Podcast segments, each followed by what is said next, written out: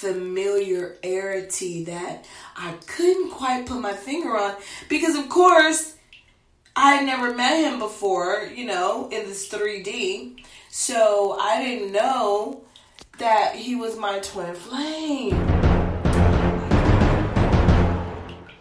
But it, you know, when we split, when we started having the conflict, when we started going into um, work, is what I'll say, then, um, you know, as everyone knows, there's different levels to the twin flame journey, and you um, will go into separation. So, um, we're we went into separation. We kind of was going back and forth for a little while, and then we went into full separation because I decided, as the divine feminine, that it was time for me to start my work and start my walk and understand what's really happening and not just want it to be something, but really looking at the truth.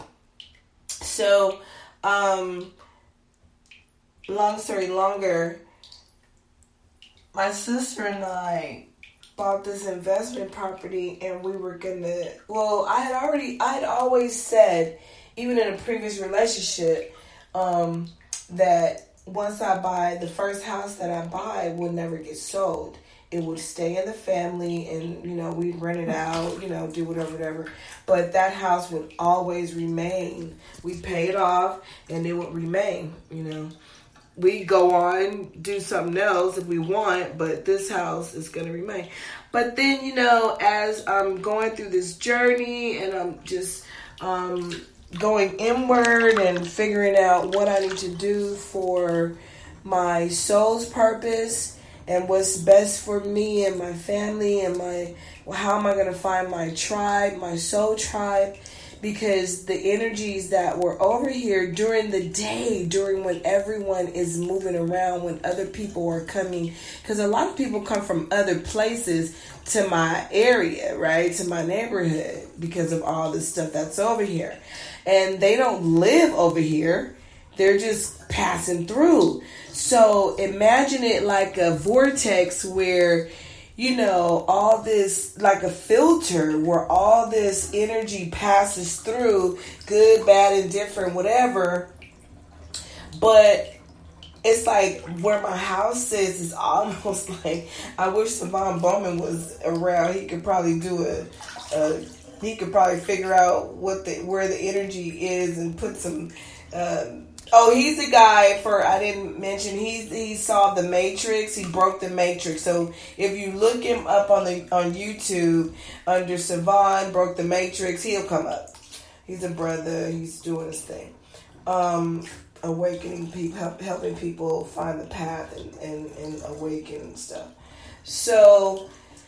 Um, I think my house sits in the center of something. That's why I mentioned that. I think it sits in a I don't know, it sits in an energy field maybe because I kid you not. Oh my goodness, that that people are just drawn to this house. They could be, I mean, go anywhere on the block, anywhere, but they stop right in front of this house every time. They'll stop here to turn. They'll stop here to talk. They'll stop here to look. They'll stop. They'll just come right here. They just something just draws them to this the space right here. So for me, on one hand, that's you know it's it's cool because I've always you know drawn energy to me, but on another hand, it's whack. You know what I'm saying? It's totally whack because I don't get a break. I don't get a, a chance to you know have my meditation during another time of the day. I have to wait until all that activity has subsided and there the all the businesses and shopping and all the stuff is closed and oh my goodness when i tell you that it is a beautiful space when all that activity is not happening and all those energies aren't passing through and it's dark and it's cool and it's quiet. Oh, it's beautiful. So I'm outside doing the landscape, and you guys could go to my Instagram and see pictures of the landscape that I'm working on. Yep, with my hands. Get yourselves out there, people. Touch the dirt, touch the soil, become one with the earth during this tourist season. It's very important. It's very, very important. Um, so I'm out there, you know, doing what I gotta do, touching the earth, touching the soil, creating something. And um, it dawned on me because my realtor, she's, you know, I have a great team. Shout out to Team Whitney of Keller Williams, um, Danielle. They do a wonderful job over there. Those guys are really great. And those are our team. That's our team. And um, um, our lender um, she's on YouTube under The Mortgage Mom. So look her up. Okay. And Deb, Debbie, look her up under YouTube, The Mortgage Mom, and find out about possibly, you know, purchasing your home or refinancing or whatever you need to do to, you know, get you a little piece of the earth and relax your mind while you're still here. and Leave something for your kids and your kids' kids. A lot of people try to act like, oh, there's no value in owning anything because you never own it. You never own the land. Da, da, da. But just look at it like this, okay? I used to live in apartments from up in Hollywood, um, studios, all that shit to, I mean, I've lived all everywhere, okay? High end, low end, mid end rents beyond just crazy in Marina Del Rey to rents being very, very under cheap in uh, North Hollywood. I mean, you know what I'm saying? And everything in between, and then traveling here, there, and everywhere. So, what I've what I've come to appreciate being a homeowner is because of the way I've always lived. No matter that I was renting, I would always treat the property like I owned it.